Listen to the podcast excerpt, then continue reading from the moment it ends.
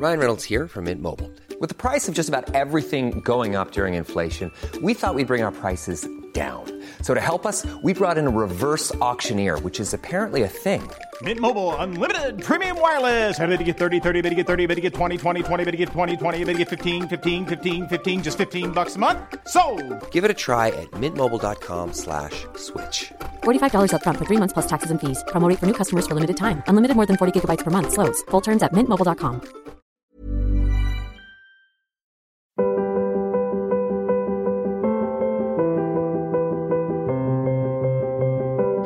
welcome back to Forma, a podcast that features conversations with authors, teachers, creators, and leaders that are carefully contemplating the nature and practice of classical education and Christian community. I'm David Kern. Today's episode is actually a re air. A while back, probably a little more than a year ago, I spoke with our good friend Christine Perrin about teaching poetry and uh, bringing the poetry into the classroom, about some of the fears that can come along with, with trying to teach it well, the desire to, to have students who love it, to share your own love of it with your students, and um, sometimes to, to try to discover a love of it while you while you're teaching it as well. We talked about a number of things related to that. And I wanted to re-air that episode because the newest issue of our magazine of Forma is the poetry issue. It's coming out this fall.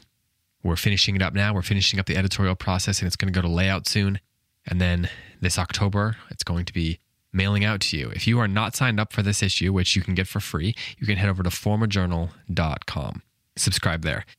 We do have some news though, because we are actually turning Forma into a quarterly. So you will be able to subscribe for that. It's $4 a month or $39 a year. If you want to save get 2 months free you can you can sign up for the annual subscription. You can also give this as a gift in either of those two um, two amounts. The subscription though is not just for the journal. You will get all four copies of the journal. But we also will have a members only a subscribers only weekly email digest that will feature bonus essays interviews and reviews. And plus it will give you access to the digital edition of every issue including the archives of past issues. If you would like to learn more about this you can head over to formajournal.com and click the subscribe button. Again, it's $4 a month, so that's the cost of like what, a latte at Starbucks, or it's $39 a year, and that gives you two months free. We also will still have one free issue, and that issue will go out in November, and it will be an annual compilation issue. So we're going to take some of the things uh, from each of those four quarterlies, as well as from the Forma website and the email list, and we're going to put that into a um, a version that we're going to give out for free. So if that's the version you want, if you just want to get the free one, you can still get that, um, and you can maintain your current status uh, on the current mailing list. But if you want to get the subscription, head over to formajournal.com and subscribe. But as I said, the next issue is the poetry issue. We've got content in there on iambic pentameter, on sonnets, on poetry and Homer. The issue is just full of great content, and we are really excited to bring that to you. So, uh, if you have not signed up for that, you can go over to our website um, and you can make sure that you're subscribed to the free issue. And then, of course, like I said, we'd certainly appreciate any kind of other subscription that you'd like to sign up for. Before I send you over to my conversation with Christine Perrin, though, which is a re from the old Quiddity show, I just want to say a word from our friends over at the Azusa Pacific Honors College. They prepare the next generation of Christian leaders through a great book's course of study that emphasizes faith, wisdom, and virtue. Honor students at Azusa Pacific enjoy several benefits, including an honor scholarship, small Socratic style classes, a curriculum with no secondary textbooks, no exams, and no busy work, exemption from general education courses, access to honors housing, and free trips to world class arts experiences across Southern California.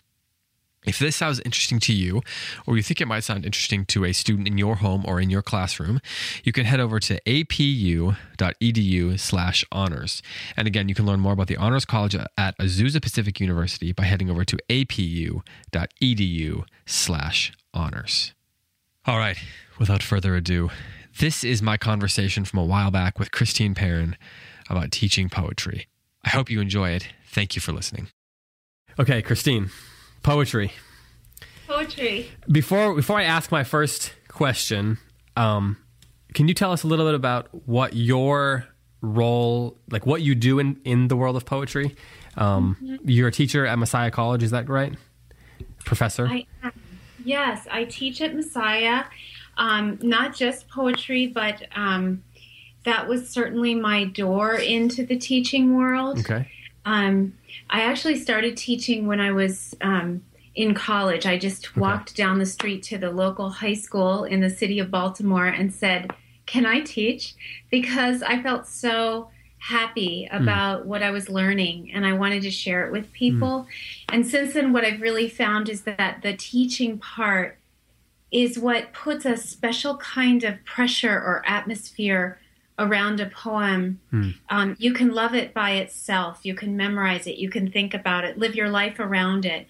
But when you talk about it with other people, and when you gaze at it together with all those intelligences in the room, just people willing to show up, it doesn't have to be brilliant poetry people, you know, um, something happens. It yields to that pressure. And I think I, I learned that in college. Um, so, anyway, teaching, I teach poetry to college students, but I've taught to lots of ages. Um, when my kids were going to a classical school, um, every year, starting in kindergarten, I volunteered in their classroom. And I just went and would teach poetry. Um, uh, you know, and, and basically really did it for most of their 13 years in school. Just Um, for the love of it Yeah. Um, and the love of the kids. I- it started out because I wanted them to love it. yeah. and I knew they might not get it otherwise. I wasn't sure what they would get. But then later, what it turned into was I loved talking about it with minds that were at these different stages, you know. So kindergartners were noticing certain things. And so Yeah. I just love the curiosity of exchange. Um, I also uh, write poetry. Um, and have a couple of people who help me, you know, give me feedback. We argue about things in my poems and their poems, so we help each other. Um, teach a young writers workshop in the summers at Messiah for ninth through twelfth graders, and from time to time have had a chance to teach homeschoolers one on one or one on two, or you know, in smaller groups. Um, and I teach my niece who's homeschooled um, and lives in Egypt. We Skype Okay. every week. Oh, nice. So, Nice. yeah, yeah. Okay. Textbook. Just I also wrote a textbook on it because I so Hmm. much want people to have access. Um, trying to think. I think that's about my That's all. contact. So, um, and there is the textbook. Is that the one that's available through Classical Academic Press? It is yes. And what's that called? The art of poetry. Okay. So if somebody wants to get their hands on that at the end of the show, they can head over to classicalacademicpress.com and find it there. Okay. Yes, Absolutely. Okay, so I think as this is a good segue to a question about teaching poetry, since you're talking about the different ways that you teach. Um, I think I've experienced this as a teacher where I love a poem and I want to bring it to my class, and I taught juniors and seniors. I want to bring it to those kids, and I want to help them love it. But then there's there's a lot of anxiety about how to approach that because either you're anxious that you don't know the poem well enough, you don't know the author well enough, you don't know poetry in general well enough, you're not a good enough teacher. um, your kids, or the, a lot of the kids that I was teaching, um, were not. Some of them liked poetry more than others. Let's put it that way, and then others knew it more than others. But there's a lot of anxiety that can come with teaching a poem that you love. And how do you um, first of all, why do you think that teaching poetry leads to that kind of anxiety in a way that maybe teaching a novel doesn't? At least that was the way it was for me, and maybe I, I would think I'm not the only person who feels that way.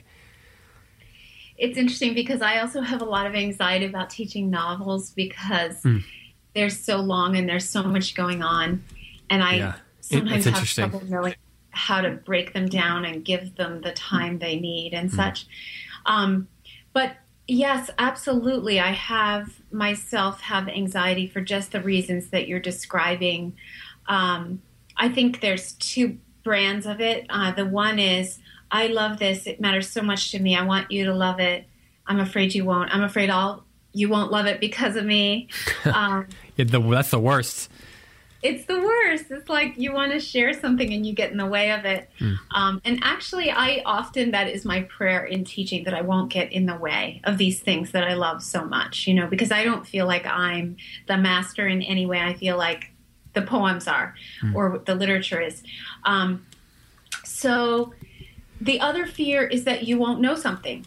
And um, I think um, both of them are worth dispelling. Um, and there, I think there are some really some good easy ways to dispel that. Um, one is um, just to think about what it means to know in relationship to poetry. I think we've really forgotten that poetry is so much addressing our bodies, it's addressing our hearts. Um, one of the things that we all love about Tolkien is that his characters are always stopping and kind of sounding out their hearts in order to help them make a decision. My heart tells me, you know, they're often saying things like that. That's interesting. And. I think um, I would say that in terms of poetry, your heart and your body tell you things that are very, very important, that are the starting point for poems. And if you get too much bound up in those things that are important and can be pleasurable, but are lower order concerns in terms of the poem, they're farther down the line. Um, you know, it's like if you wanted to convince me to like cars, you wouldn't start out by talking about all the different particular ways Right. that different engines worked. You know, you would start out by saying, "Well, what colors do you like, and what what shapes do you like, and when did you have a good ride last?" And you know what I mean? Those kinds of larger questions that start at the entry point, that start at the gateway, that start at the hmm. threshold. Hmm. And so I think everyone's equipped to walk into the threshold of the poem. And if hmm. you love a poem, you're even more equipped. And that equipment of love shouldn't be discounted. And I think we're really used to kind of saying, well, I just like this a lot. I don't really know that much about it. But I think liking something a lot, loving something, is a very deep form of knowing and one that can be trusted.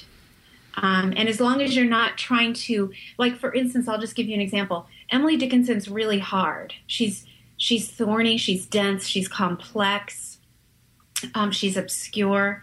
Whenever I start with students with her, I always say to them, let's just see what we can figure out.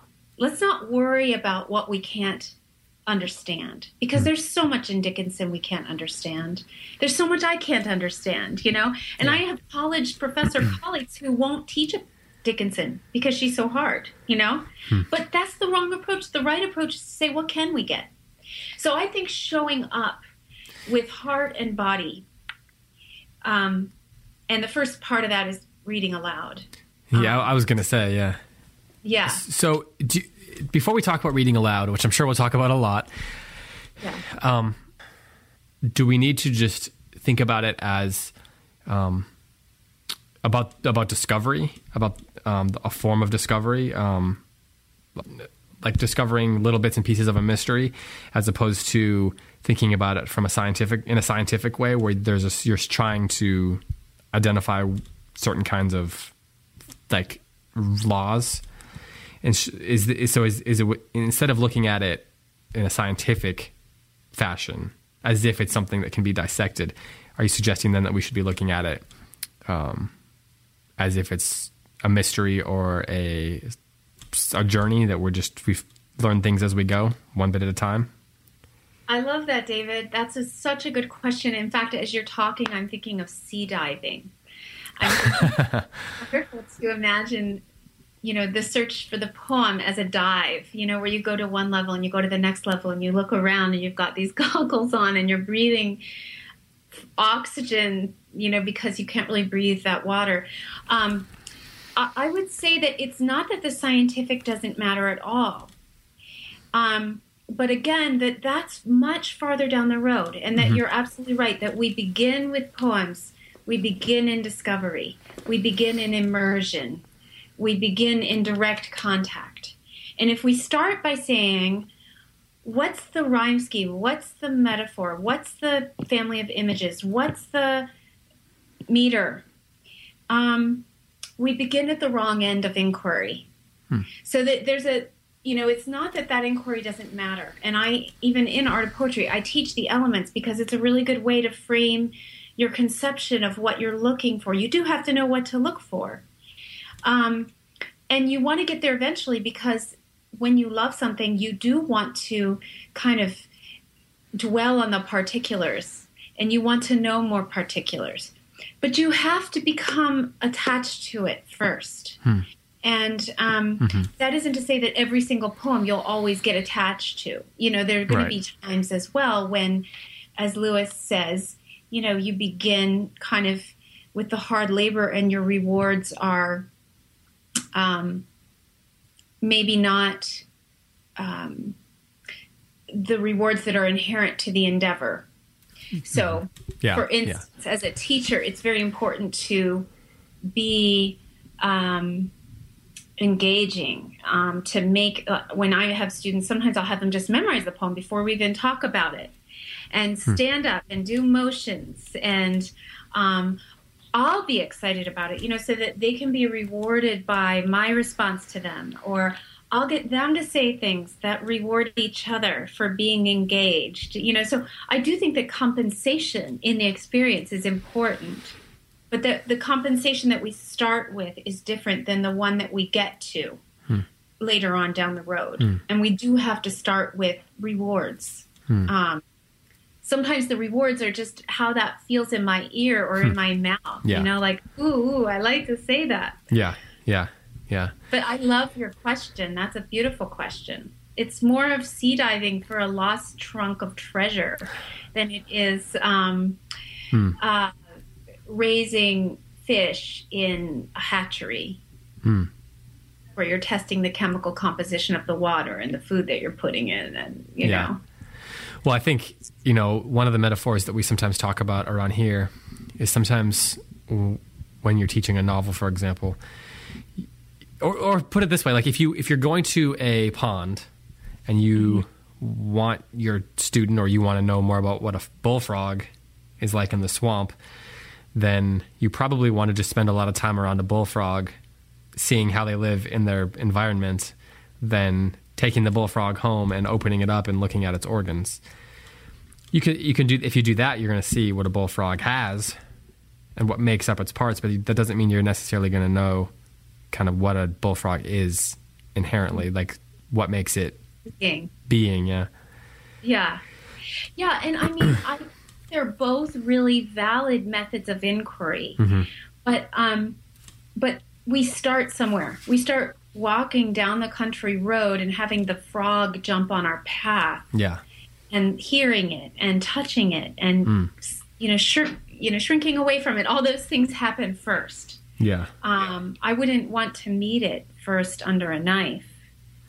Um, I remember um, wishing that when I grew up, I wished that my brother could teach me science because he ended up studying science and the way he taught it was so much related to our lives and you know his own curiosity his own interest you know he would want to look at things and talk about them and say different things that he had learned about them and i i just thought wow i would have enjoyed that so much more if i had started there um, as opposed to in a textbook Well, you know, I have a th- I have a three year old.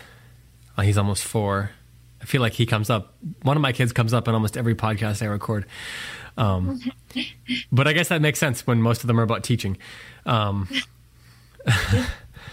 but he, you know, when I watch him just being outside, he, so much of wh- what he's doing is, you know, he wants to look at the tomato or the tomato plant in the garden, or he want he's like sitting there squatting down, looking at a some roly poly or chasing some bug around or something like that. And he doesn't really have any interest in, you know, opening. I mean, he might pull their legs off, I guess, but you know, he doesn't have any interest in in. He's learning to love them and who what they are and how they exist just by mm-hmm. being around them. And it's not he doesn't care so much about the the organs of the mm-hmm.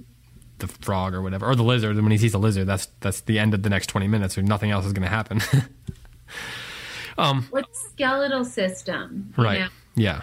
but someday he will. Yeah, and he's a lot more likely to want to to know that. It's going to feel like less drudgery if he cares ahead of time already. Yeah. So let's say you are teaching a class. I mean, I know that when you teach a poem, you take a different approach depending on the age of the students and the, the kind of experience and things like that.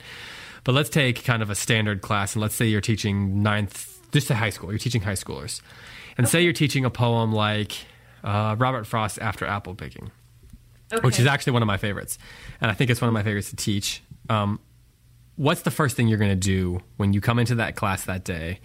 Are you going to have them read after apple picking ahead of time, or are you going to have their experience be with the poem be the first time when you read it together? And, and what's your approach going to be to this poem? And if you're me, you love this poem, and you don't want to ruin it for them.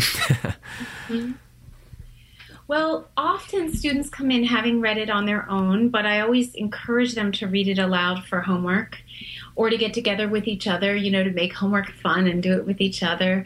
Um, then I will have them come into class and we'll read it aloud several times. Um, and I tell them things like, Your body is the instrument that's playing this poem. And we can hear three of you read it and it will be different because of the instrument of your body. So you know and i, I try to encourage them about reading to to to let themselves go. I, I noticed that um, when i started teaching college that college students um, were very uh, self-conscious about reading aloud um, my guess is that's not true for homeschooled ninth graders or even classically schooled ninth graders, but Yeah. it's very true. It's very common in the world.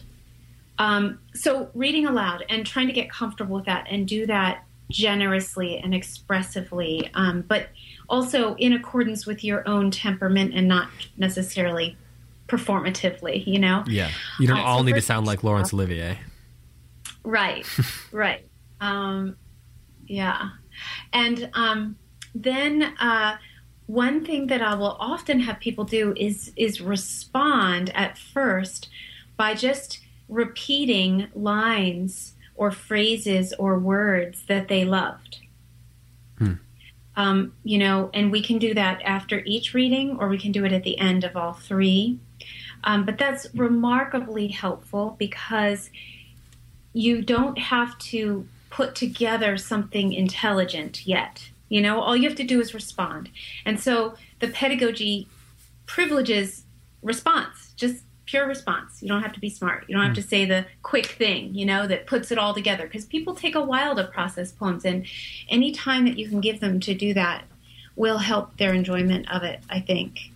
Um, sometimes you can even have them put it in a commonplace book. You know, you can have them record it, communicating to them that this is important. Um, I'll just make a footnote on this. The most successful thing that I have done this year as a teacher of poetry, which was a surprise to me, new thing, was have students, and these are obviously maybe ninth, not ninth grade students for their first time with poetry, but students read a book of poems, a, slim volume of poems together aloud um, in a single sitting, going around the circle with the books open. Um, and doing this method of responding almost with a ver- oral commonplace. What you understand about a poet at the end of that, you know, after reading a whole book of their poems and immersing in their head and their language and their rhythms, is you will be shocked. I mean, David, you should do it with your dad and your family, and you know, come, you'll be amazed by what you know at the end. I mean, you could write the best review of that book that you've ever written. Um, and students who have had no exposure to poetry have this happen to them. So it just it tells it reinforces again for me that just that process of immersing and as much immersion with the ear, with the mouth, um, with repetition, with memory, um, that's the way in. That's the best thing to do. So I start with as much of that as the class period can stand because sometimes you don't have as much time as you would like. Right. Um, and then I usually have some organized the kinds of questions that I want to ask. Um, if I were homeschooling, I don't know how, you know, and not dealing with a whole group of people that I'm trying to lead. I might make it more up to them and their questions. I might make that I might give them a chance to start with with their questions and not just points of information, but questions for discussion. Um, uh, I know Stopping by Woods on a Snowy Evening so well. Um, I know a number of Frost poems. I, I know Directive well and Birches well. So I, after apple picking, I know pretty well, but I'm more familiar with the questions I have about those others. So I might say something um, about stopping by woods on a snowy evening. Um, I might start by just asking just a general question about what um, what's the conflict here? You know, what's what's going on, or a, a larger question like who's talking and to whom, um, or you know. So those are kind of framing questions that um, give them a sort of the wide pegs to put in the ground of what's happening here. Um, or I might say, what's going on with the horse? Um, my little horse must think it queer to stop without a farmhouse near. You know, he gives his harness bells a shake to ask if there's some mistake. Like, why? Ho- like, the horse seems to have conscious. You know, seems Yeah. to be aware in this poem. Why? What's going? You know, so I might ask those kinds of questions to get the conversation going. And then, um, did you want to interrupt at that point? Well, I was just going to ask, at what point do you start? Do you ask questions about um, any kind of narrative that might be happening in the poem?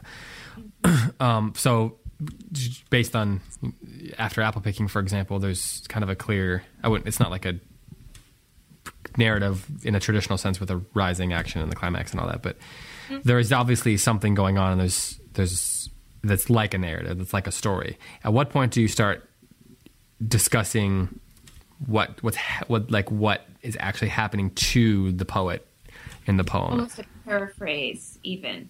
Right. Yeah. I love your word narrative. Um, I think that you know after you've done this uh, direct contact stuff that I've talked about, asking a question of what the narrative is is a wonderful question to ask. Okay. Um, and the the only thing is um, sometimes if you go too quickly to the narrative question, people want to kind of characterize the whole thing. Um, particularly like after apple picking is kind of a difficult poem. yeah. And so um, they might be trying to right away talk about the theme and talk about what it's saying yeah. without having gotten dirty, you know? And so if I think that it's a so for stopping by woods on a snowy evening, the narrative is relatively simple. Right. Or dust snow, simple narrative. Right. Um, but after apple picking, directive, birches, complex narratives. So with a more complex narrative, I would wait a little bit before asking that overarching trajectory narrative paraphrase kind of question, and I would start maybe uh, chronologically, um, so that they have to kind of where are we now, you know, or I would start elementally, you know, Okay. as I said, like about the voice or about the. So it's kind of your judgment about whether or not the students are going to be able. If you give them a starting point that's too abstract, they might never get into the particulars and build their case, or not just their case, but build their understanding. Right. Got it. Okay. But again, I only think that's a problem with after apple picking, or with birches, or with directive. Yeah. Do you do? How do you? Um, you love that poem. How do you start it? Uh, well, I suppose that does depend on the class, the, the group of students, and when I'm teaching it, and that and that sort of thing. Um, I think one of the things I like about that poem is that the narrative kind of reveals itself in a way the more you read it, because for a lot of students, the first time they read it, they don't see that immediately, or they don't see how it's. It's almost like a series of abstract images to them combined interspersed with like actual very um that that are I'm trying to think how to say this that are um the Sense almost. yeah and but they're interspersed with there's there's a very tactile sensory thing going on in that poem like the idea of eh, the foot on the um there's a foot on a ladder and he doesn't have shoes on and he talks about how he can feel the the the bar of the ladder, the imprint of that that left on his foot after being up on the ladder picking apples all day. So you get that, but the, the narrative kind of reveals itself, I think. So I'm I think I'm with you. I think you kind of affirmed what I was kind of thinking in that I didn't want to get to it too quickly. But then, because I think that sometimes it does kind of poems like that re- tend to reveal themselves. Yeah, there you go.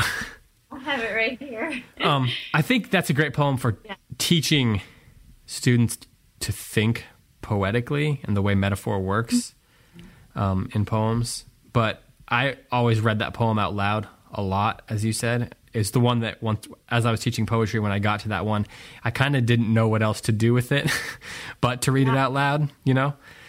Yes. And there was something about it that made me want to teach it, that made me want to introduce it. And it might have just been that I liked it as a reader. And I didn't know a lot. When I first started trying to teach it, I didn't I had to do a lot of research on it. I didn't necessarily know a lot about the poem. But there was something that just kind of made it mean something to me. And I, I think it was something that's hard to explain. There's kind of a mystery to why we like certain poems, I think. But I brought it to them. We just read it out loud a lot.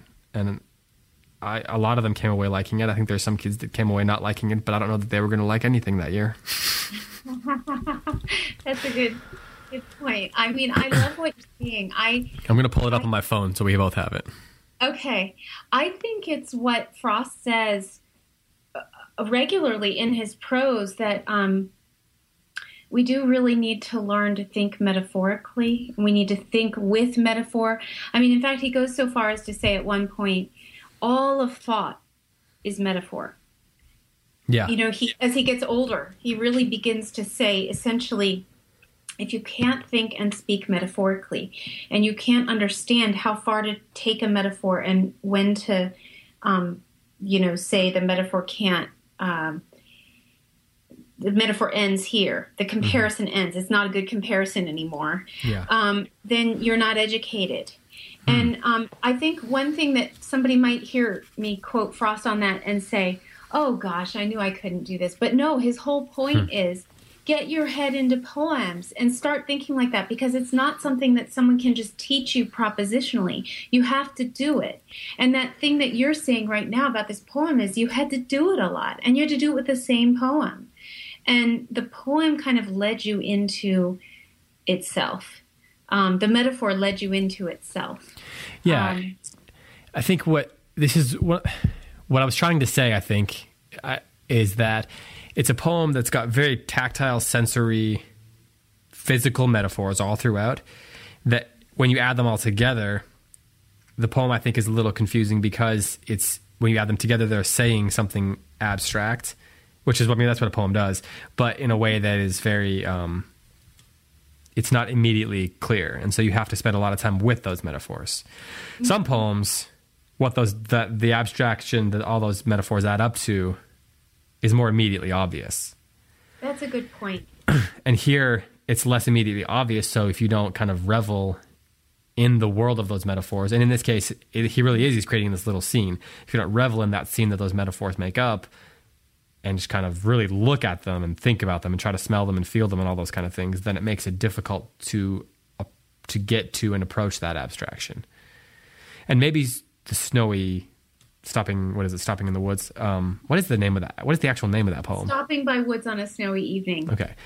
Um, it's one of those poems that you everybody knows, but when you actually say the name, I was thinking it might have been something completely different than what is the actual line. I know. But a poem like that, maybe the metaphors create work to an abstraction or add up to an abstraction that is more readily apparent or more easily, more obviously apparent. Maybe I'm completely wrong about that, but Well, you're saying a couple things that are, are really interesting to me um, um, to back up uh, to what you were saying about after apple picking. Um, there's a sense in which this one in particular it leads you in. Um, Yes. It leads you wrong by wrong, so to speak yeah. um, into its knowledge. And if you try to start, it's fairly impenetrable if you try to start with the end. You know, if you try to start with the abstraction. Yeah, and I think that's what a lot of people do because you get to the end and then everyone says, "Wait, what just happened?" And so then you start trying to solve that. But it's like you can't solve I'm just dropped my pen. You can't solve a crime just by looking at the end of it. or a math problem. Yeah, that's I mean, true. I Yeah. love what you explained about poetry. That's great, David. That is so perfect because even stopping with what's on a snowy evening, where a kindergartner can tell me, um, well, you know, he wants to stay, but he can't. And he's sad about it, you know? Um, okay, very simple thing. Um, but yet, what we understand about what it feels like to be in that position, which is all our life. How many days do we wake up and feel that conflict about the commitments that we've made and keeping them at some level? You know, whether it's getting to work, staying married, making breakfast, you know, all these things Yeah. are really hard for us to do. Mm-hmm. And he fleshes out in this full bodied way what it feels like to feel that thing that whether it's simple like i want to stay in the woods or complex like i want to keep my commitment to marriage um, we he he shows us how to dwell in that. And so it's not really simple. And if you just start with the conclusion you don't know that the whole poem and here's what's so interesting about that scientific aspect that we were talking about if you understand that basic conflict in that poem of pulling in two directions, one is your kind of your your appetite, and one is your commitment. You know, your mind. Um, uh, then you're so thrilled when you begin to see how the rhyme scheme is working, because the rhyme scheme has this one outcast sound that becomes the rhyme scheme for the next stanza. And so the sounds of all the rhyming words are exactly what's going on in the heart and mind of the speaker. Hmm. And that's a scientific detail that's incredibly pleasurable. Mm-hmm. But it would be stupid, vacuous, inane if you didn't first understand and, and at some level feel the relationship of the conflict he's describing to your life. But then the other hmm. thing that I wanted to say about after apple picking that you reminded me of is that Frost is so much more a lover. He loves symbolism. He doesn't ever want to just nail things down directly for us. He wants to be suggestive about a figure that he creates in multiple ways, in multiple directions. And so that's why what you're describing of um, solving it the way you have to solve for a math problem. I mean, not exactly the way, but that sense of you could never just start with the answer. You have to build um, when it's complex. And it would be far too abstract if you just started. Part of that is because of Frost himself. He wants to build the symbolic world for us. He doesn't want us to have access. And he even has that one line in um, Directive about. Um, I'm just going to read it because it's so great in reference to this. Yeah, that's a good one. I need to memorize that one. I do too. I've tried. I lose it. You know, I don't keep it going long Yeah. enough. He he says um, at at the end of that, I have kept hidden in the instep arch of an old cedar at the waterside a broken drinking goblet like the Grail under a spell so the wrong ones can't find it. That's what he does with his poems. He keeps their knowledge under a spell so the wrong ones can't find it. Can you read that one more time? Yeah, I have kept hidden in the instep arch of an old cedar at the waterside a broken drinking goblet like the Grail, under a spell, so the wrong ones can't find it. So he's hid this holy Grail, um, this goblet to drink out of, and you know.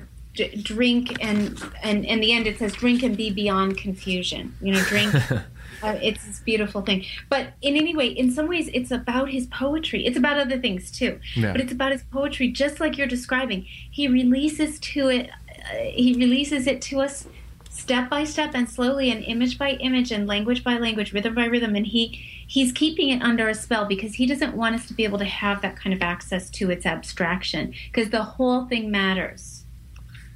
Um, so I love what you're saying about after apple picking. I think you're absolutely just right on. Do you want to Go ahead. Go ahead. get really sunk into the poem We, itself? we could. Should we answer a few questions and then try to demonstrate what we're talking about? I, w- I was going to suggest that, and I know we have a limited amount of time, so um, yeah. I was I was going to say was going to ask you one of my questions I have written here was what tips do you have for helping a poem come alive to a group of students? We've already talked a little little bit about that. Um, we could talk about the nature of metaphor till we're blue in the face and till the sky's not blue anymore. Um, I, ha- I talked to John Hodges this morning actually um, about music, and he was talking about how he's more and more coming to believe that that music is metaphor, um, and that his understanding of music has grown and evolved and changed as he's begun to think of music as metaphors, you know, uh, harmonies as being metaphor for the Trinity and things like that. Um, and so that's very higher level stuff as far as music goes. Um, but it's, it's so interesting to have the same. I mean, I would have, you know, I expected to talk about metaphor when talking about poetry, but it's interesting to have both those conversations in the same day in relation to language and music, and how you know, I have my friend Josh Leland, um, who writes for us sometimes in CiRCE, and I think you, you, I think you have met Josh. He always talks about how um, the the metaphors by which we see the world determine so much of who we are. The metaphors you think of when you think of education, like ha- what metaphors do you use for your classroom? Um, Yes. because that's going to ter- determine how you teach. What metaphor do you think of in terms of your relationship with your spouse or your kids or your pet or your, you know, all the metaphors for the way we think of how we interact with each other determine um, so much of how we live our lives. Tell me yours for those two things. Oh, Um, jeez. And for marriage or family. Um, well, Josh and I always talk about we taught we taught together. Actually, we both taught English to high schoolers, and we kind of we tried to cooperate as much as we could in our classes.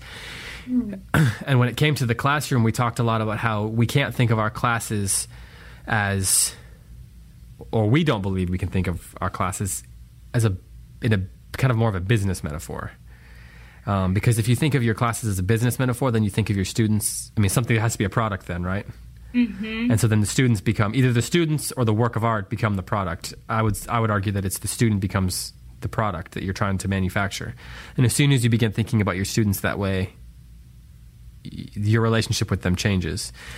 So I'd say that I would you, there's a number of metaphors that you could use for a classroom. I would probably lean towards the idea of of a farm or something like that, um, something a little more agricultural. Um, But I, I think about that a lot, and I'm not sure that I'm 100% sold on that.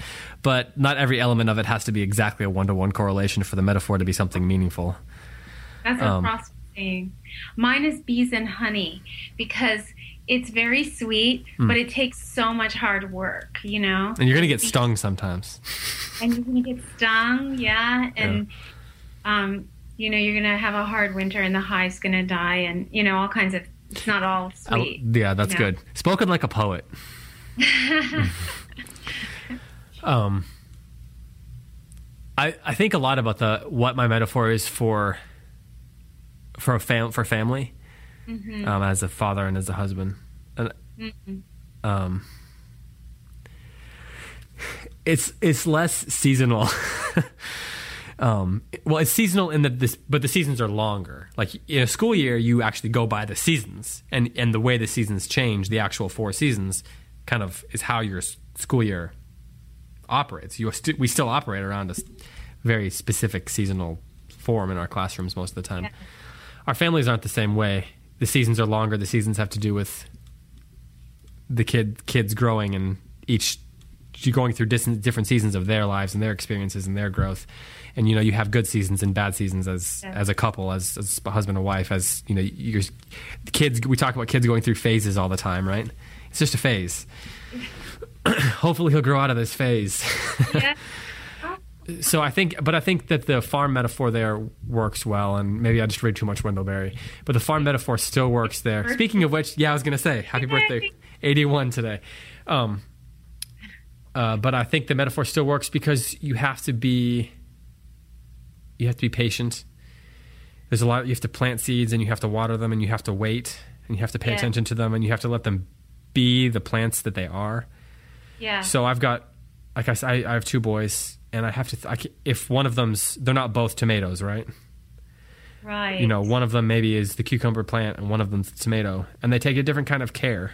And sometimes I have you, you wish that your kids would just one size fits all and you could do the same things. Yeah. I wish that the things that I do for Coulter that help him grow and would also work for Jeremiah. I know.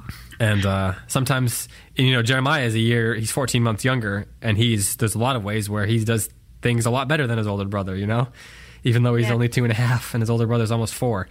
Um, and I wish those things that he does well, I don't know what we did to make him do those things well, and we didn't do them with Coulter. And so, yeah, it has doesn't have that much to do with us as far as that goes, I imagine. Oh. But Yeah. but I think the to do with Coulter. what's that? might have to do with Coulter. Yeah, having an older. Yeah, and also the younger ones, you know, they interact with each other. They see the younger one sees things, sees us interacting with his older brother in a way that the old that the older one didn't have to see. Exactly. So, Yeah. but yeah, we there's so many. Uh, that's a that's a very open ended question you just asked me. Well, I think it would be great for our listeners to um, ask themselves that question and Yeah. ask their families that question and their classrooms, um, their homeschooled children, or whoever is listening, because um, I agree with Josh 100%. In some ways, the quality of our life is almost, um, is so largely beholden to the quality of our metaphors. How we conceive of a thing almost is what that thing is. I mean, there are realities outside of our conception. But And how- yet, on the other hand, the way we perceive it Yeah. matters a lot. yeah, and the way we perceive. I just had a different question about the the different the nature the differences between the words perceive and conceive, but that's a different conversation for a different day. Yeah. But the way we um, conceive or perceive of our relationships in particular, like what are the metaphors for the relationships we have with people who Yeah. are important to us, or or especially for whom we have a or over whom we have authority. The mm. kind of metaphors we use there, I think, determine a lot about the, the quality of that relationship and therefore the quality of our lives, as you put it. Or even if we, we lack metaphors, it hmm. means we haven't thought about it, hmm. you know? Um, that's the other thing I would say just about the pleasure of the poetry classroom is that it's it's so important as you read poems. I just heard from a mother this week who told me that she was one of those people that hated poetry and was and was afraid of it. She loved music and, and literature, but not poetry. And she um, started reading Robert Frost at lunchtime to her kids, and it really changed them. Um, and I think I would just say that, for one thing, um, just starting anywhere, starting anywhere and sharing it with anyone, um, is such a it's such an easy point of entry. And then as you be as you move forward, you come to share that. So it's not just up to you to love it, but other people latch on to things and you see their pleasure. And and then as a body of people a community you start using that language together. You know i'm sure that you have certain phrases from after apple picking that you at least say to yourself inside your head. Um, Or images that I see. images yes. Um, and i understand the world by this language. And i sh- say it with to my kids you know and i'll sometimes i won't even remember how to say it without the poem the image or the language you know i'll have Yeah. to have my child remind me what it meant before we started talking through this Yeah. language, but I, I think that's one of the things it gives us. It gives us a shared vocabulary, it gives us a shared family of images, a shared garden of delight. Um, and we can have access to that even if we aren't super intelligent about that poet or the context or all the elements of poetry or the point in history. You can have access without all that. The, the access increases as you increase those circles of knowledge, but you don't need them to begin. Um, do you have a few minutes to, to put this into practice, or do we need to do that for another show? Wait, Oh, no, no, no. Practice is very important. Okay, how do you want to do this? Um, Do you want to choose after apple picking because you love it so much, or do you think it, we should choose a simpler one? I was going to say maybe we should choose a simpler one, and maybe even one that we're not both like that. Neither of us have a ton of knowledge about, so we could go through the process of discovery. Okay. Um, there's one that I haven't spent that much time with um, called Fireflies in the Garden. It's only six lines. Okay, perfect. Um, do you My fir- want I'm googling it right now. Okay, great. Firefly. uh, There we go. I'm sure Poetry Foundation or someone has it. Yes. There it is. Um, I'll read it and then you read it. How okay, about that? sounds good. Fireflies in the garden. Here come real stars to fill the upper skies, and here on earth come emulating flies that, though they never equal stars in size, and they never and they were never really stars at heart, achieve at times a very star-like start. Only, of course, they can't sustain the part. Hmm. Yeah, that's nice. that that poem is like a nice glass of wine. Like that's this that's the sensory response that I, I felt like my brain was doing something similar to what you have when you have a really delicious first sip of a really good wine that you have with like a nice meal. That's the same thing my brain was doing. Oh, you're making me wish that that's what we were doing. Well, I mean, we could pause this and come back and be doing that. Um, all right, I'll read it now Okay. after I cough. And it's a wine that's easy to like. Yes. I mean, Yeah, yeah, oh, you yeah. like, pick one. Which one would you pick? It's not some kind of. Dona Paula. Have you had that one? I don't think so. Okay. I have to admit, I'm much more of a. Um, I don't know if I can say this in the air. I'm much more of a like bourbon Scotch guy than I am wine. So I'm much more my my expertise is more on that side. The wine is more of a um, mystery to me, Okay. which I actually Basil- am kind of okay with. Basil Hayden. Oh, okay. Now you're um, now you're speaking my language. that's a, that's yes, that is a good easy one to like. Fireflies in the garden. Here come real stars to fill the upper skies, and here on earth come emulating flies that though they never equal that though they never equal stars in size and they were never really stars at heart, achieve at times a very star-like start. Only, of course, they can't sustain the part. I love the way you read that. There was so much personality in your reading. Emphasize different words than I did. It's funny to read a poem for the first time after having just heard someone else because you know a little bit about it, but you haven't actually had to breathe with it or like pro- Yes. produce the words. So when I heard you reading it, I was thinking, oh, I like that emphasis. I'll probably do it that way. But then when I actually was reading it, my the way I breathe and speak didn't do that. Yes. But I loved it because one of the things you did was it's an incredibly dense poem in terms of its sounds and the tightness of its sounds, you know? yeah. Um, but you broke that up so it didn't sound quite as formal as it is. Um, and I like that a lot. What are some you, you mentioned the, the next thing you typically like to do is talk to talk about favorite lines.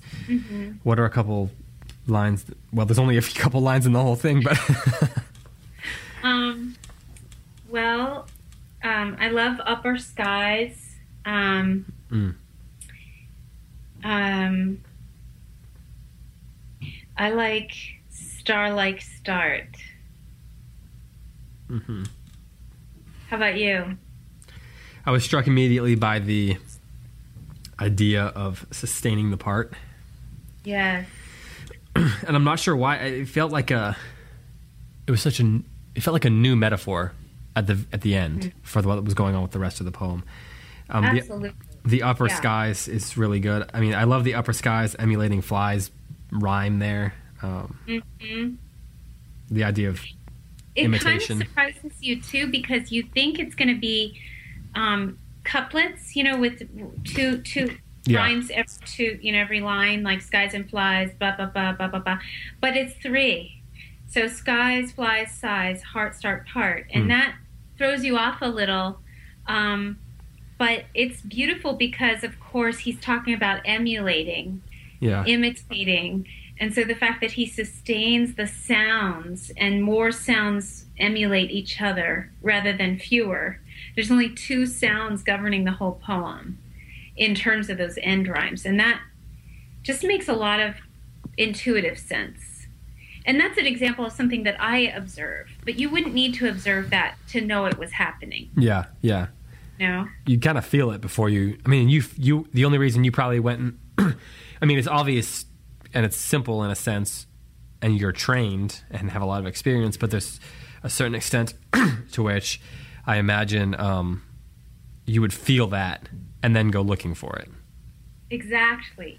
I love that. That's a perfect way to describe poetry, David. That's you just summarized in the most elegant phrase what I was taking 10 minutes to say at the beginning.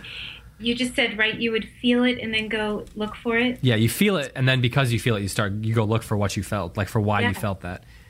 Yes. What do you think of the there's two things that we both or I stumbled on two things, you stumbled on one of them. I mm-hmm. stumbled on the word real at the beginning for whatever reason. And it might have been I was in a hurry. And then I believe we both stumbled on the and they were never really stars at heart part, right? The parenthetical there. So I guess my question is why do you think we stumbled on that? This is so, it's such a great question because, of course, this is what some like very sophisticated literary theorists talk about, right? Mm, right. These errors we make are not just errors. They're telling us something. But I think it's so interesting the words that we stumbled on were real and really. Mm-hmm. Hmm. And that's the subject of the poem, Yeah. right? The subject of the poem is this reality and emulation. Um, the real stars and the fireflies. The fireflies are imitating the real stars. Um, Starlight. and even that word very is another form of really, in a sense. You know, real, um, you know, truth uh, in that sense. this is it may be meaningful and it may not. Uh huh. but I think it's interesting that you have, as you mentioned, you have those first three lines that have the same rhyme, and the last three have the same rhyme. But the last, the third line and the fourth line, where the rhyme switches there, mm-hmm. they both have that they were never thing. They were never there. I don't know if that's that's probably it. Might, it's got to mean something. That though they never equal stars in size, and they were never really stars at heart. So that word never kind of bridges those two rhymes. I don't don't know what that means, but it's it's it's interesting. Interesting because, of course, that, I mean, what you're pointing out is that that's also the moment at which we don't have the reassurance of that sound at the end, right? For the hmm. first time in the poem and the last time in the poem, we don't get the ear comfort of two end words that kind of close the deal, right? Right. So that feeling is there's a little discord there because of our expectation has been set up to expect that closure. And the thing that it's talking about is actually there's not as much closure as it might seem, and then the same thing is being played out in the rhyme scheme. Yeah. Um, but it's also interesting, like you say, that there are other connections. I mean, there's the word stars and stars, never, never, they, they, a lot of repetition between those two lines. And then, of course, this parenthetical statement, um, you know, as if he's saying, well, you know, they were never really stars. you and I know, you know? Um, and then he goes back to his more formal statement like language. A very achieve at times a very star like start. Closure, punctuation, Yeah. end of poem, right? No. Then, like you said, the poem opens up into the whole wide world of meaning. It's not just about fireflies and stars anymore on that last line. Yeah, so you get the first uh, f- five lines, I guess, or one sentence. One sentence. You've got an end stop there, and then you have the last line as another sentence. Only, of course, they can't sustain the part. Is that a um? They achieve a very at times achieve at times That's an interesting little a- add thing thing he adds in there. At times, Right, achieve at times a very star-like start. Yeah, he almost de- deconstructs it, right? Or he undoes it. He says, Yeah. achieve at times, kind of like that parenthetical statement. Yeah. He wants to qualify everything. He's a logician, this guy. you know? Only, of course, they can't sustain the part. Do you do you feel like? Do you feel like that's a um a hopeful or a hopeless ending?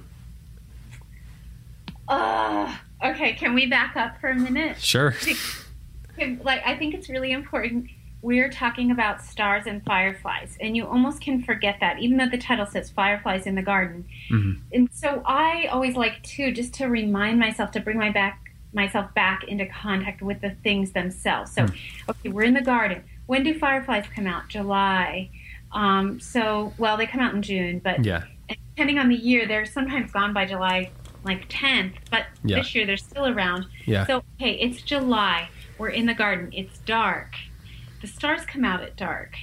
You're sitting back there outside in the humidity, and the stars are out, and then the fireflies are blinking. And the stars are blinking, and the fireflies are blinking. And the fireflies are close to you, and the stars are far away from you. And so I think that that whole setup is so important. Like part of what you were just saying about metaphor is that John Hodges was saying um, that metaphor, he didn't say it quite like this, but I love saying it like this. It's discovering the invisible relations hmm. among and between things. Hmm. And Which is why the metaphors you use for relationships is important. yeah important. But see, part of what's so interesting about that is that we think about making a metaphor. I'm going to make the best metaphor. But what that language suggests is actually the whole world is corresponding with itself. In hmm. other words, we have stars and we have fireflies. Yeah. And there's a sense in which, I mean, he's making this very metaphysical statement about metaphor and about the world, that the world reproduces, it echoes itself. You know, this beautiful thing. And it's almost as if, you know, like Plato was saying that that there's this everything we see is a metaphor for something else. Hmm. And there's an invisible relationship between the whole world and itself. It's all makes sense. It's all coherent. It's all beautifully saying the same thing to us over and over again. Um, but it says it in different ways. So that's one thing that I think of. But then the other thing I think of at the end there, in terms of whether or not it's positive, is that to me, because now immediately I'm thinking about our humanity and about the fact that there's something in us that wants to be stars but knows that we're fireflies. Um, we want to be grand. We want to be beautiful. We want to be esoteric and lofty and, you know? And But sometimes we might achieve it a little bit Yeah, just a little bit, just to, at For- times, for a moment. a star-like start. Yeah. And can't you imagine saying that to somebody? Like now, I'm going to say, David, you know, you had a very star-like start that time you did X. You know, yeah. Still that was a star-like start. Yeah. Um, and I don't know. There's something very understanding. There's something very human about that last line that is seeming to be to be compassionate, even empathetic to the fact Yeah. that we're not stars, we're fireflies, and if we expect performance, star performance, um, it's going to be hard for us. Yeah.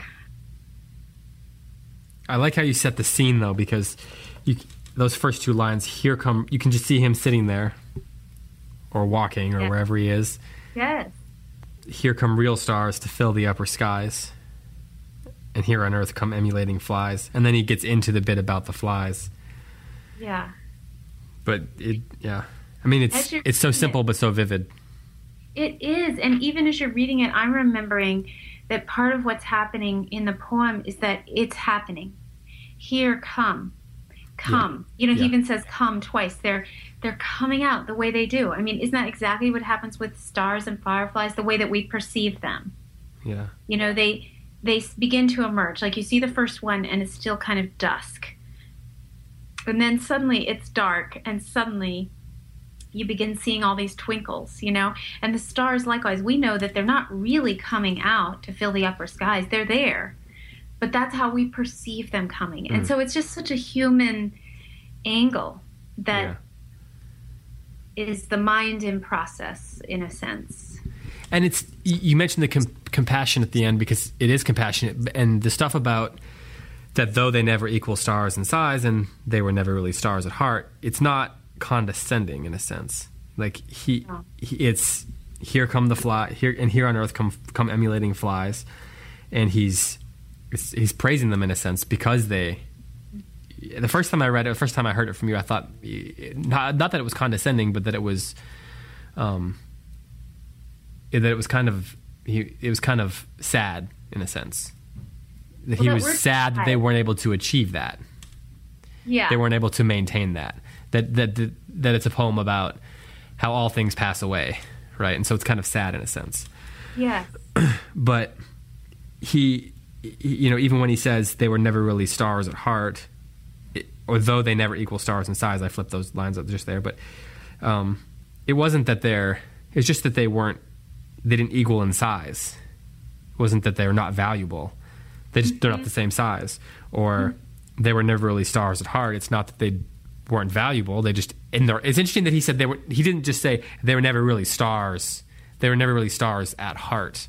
Something about within the the heart of these fireflies they're not stars Yes. and i wonder i wonder what he's doing there that's the, that's what i'm going to think about for a while Oh, I love that you're asking that question. I mean, immediately it strikes me that when he says at heart, he's partly saying they didn't aspire to it, and partly saying at nature, you know. yeah Um, and and um, I mean, this is a bigger question, but I'm going to say it just because um, I often get this question of how.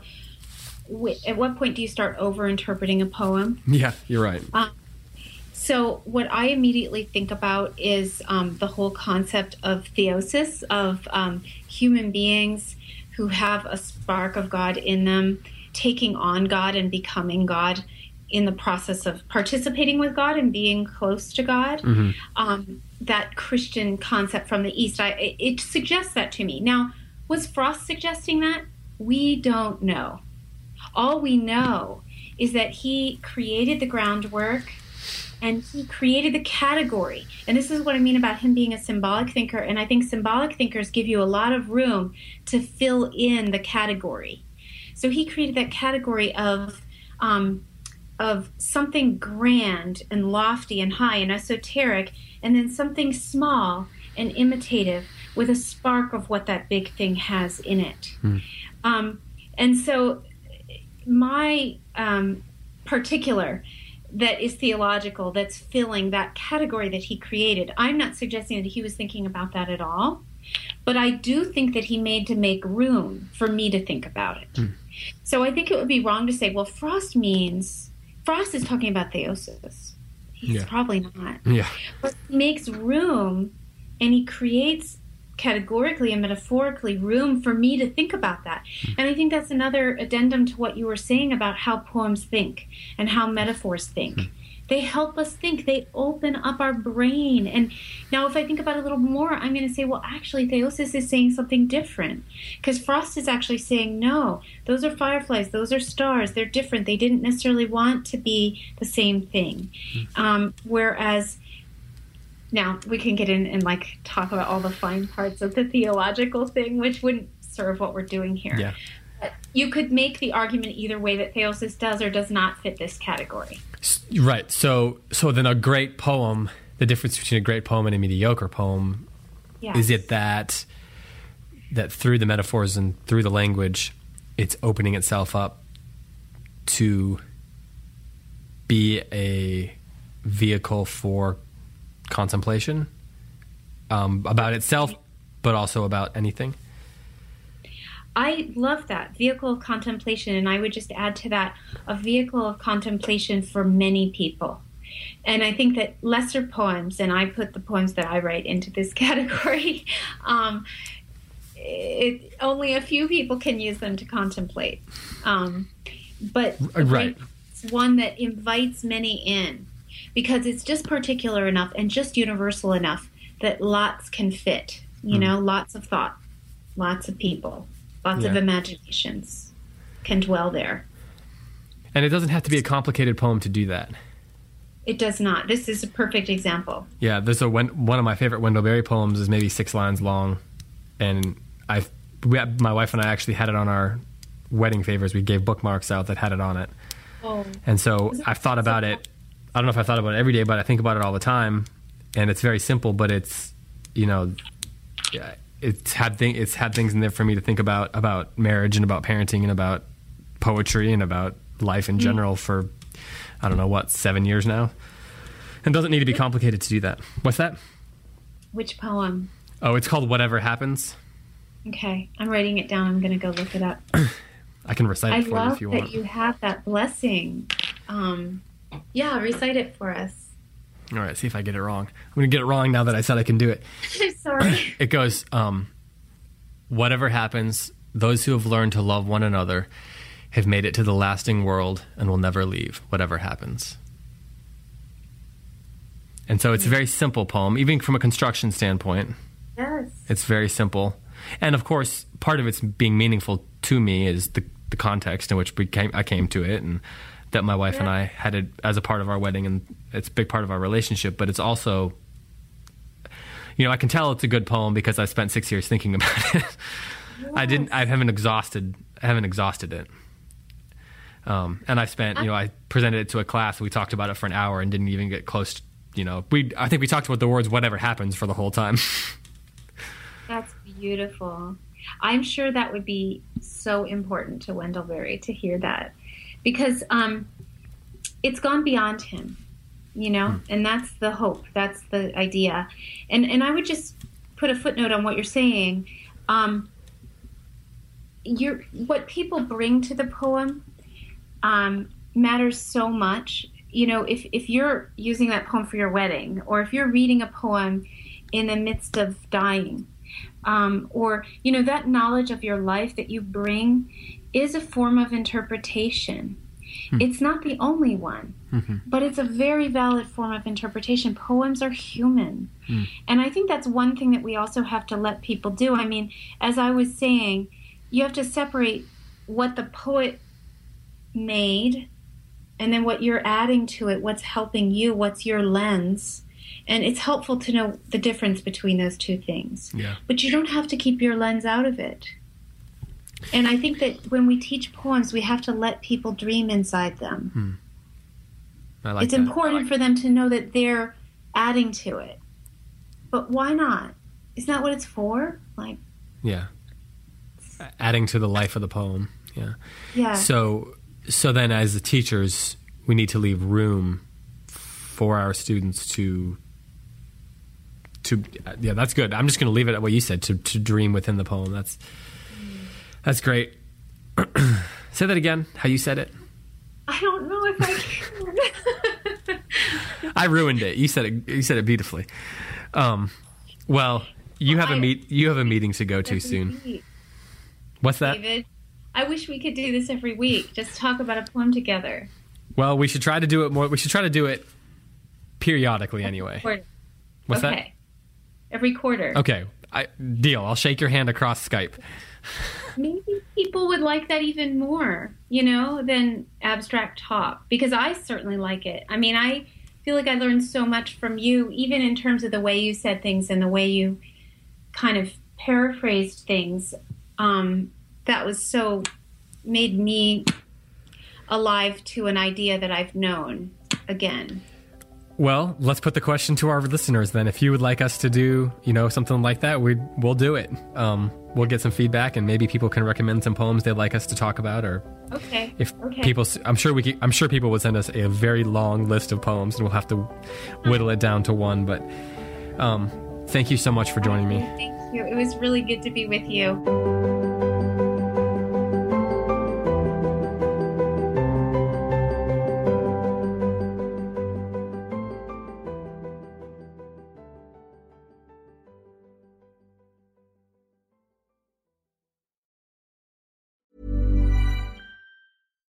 Hi, I'm Daniel, founder of Pretty Litter. Cats and cat owners deserve better than any old fashioned litter. That's why I teamed up with scientists and veterinarians to create Pretty Litter. Its innovative crystal formula has superior odor control and weighs up to 80% less than clay litter.